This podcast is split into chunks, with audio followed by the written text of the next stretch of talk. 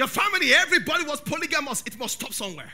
Your family, everybody died at 50 with a heart attack. It must stop somewhere. Your family, nobody ever owned their house. Everybody was renting. It must stop somewhere. Your family, nobody ever left houses for their children. It must start somewhere. And that person it starts from must be you. The reason why you're not audacious, because you think this about you. You really think this about you. David looked at Eliab. He said, You think this about me? Is there not a cause? There is a cause. there is a the reason why I'm saying I'm giving you reasons to keep fighting, even when it seems tough. Because sometimes it will get so tough. But I want to think of if I give up when I'm dying, what I'll tell my children that I gave up. Is that what I will tell my children? They will look at me in the face and I'll look at them and say, I gave up. Or I look at them and say, it was very tough. But we came through.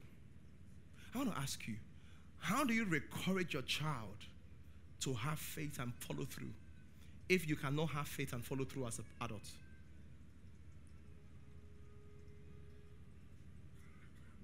How?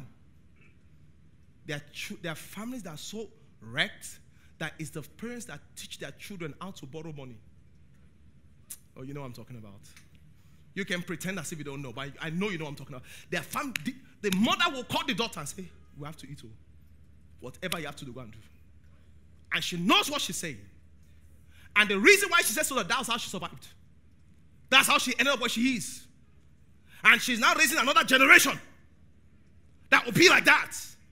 And you think I will not fight. Where is it going to stop?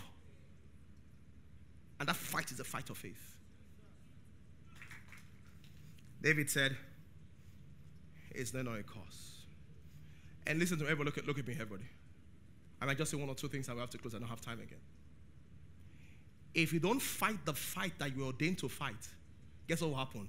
You will fight battles you were not called to fight. How do I mean? Instead of you to fight for something that is life changing, you will fight things that, that have no meaning. Many of you are busy fighting for likes on social media, things that have no meaning. Many of you are busy fighting for people's approval, things that have no meaning. Many of you are busy fighting for attention, things that have no meaning. Many of you are busy fighting for things that have no meaning. The reason why is that everybody fights for something, but can you fight for what is valuable? That's the truth. Everybody's fighting for something. Some of you are here, you're fighting for something. There's a bigger cause. Did you notice? Eliab could not fight Goliath, but was fighting David. I wish I was David. I'll say, Egbon, if you have power, go.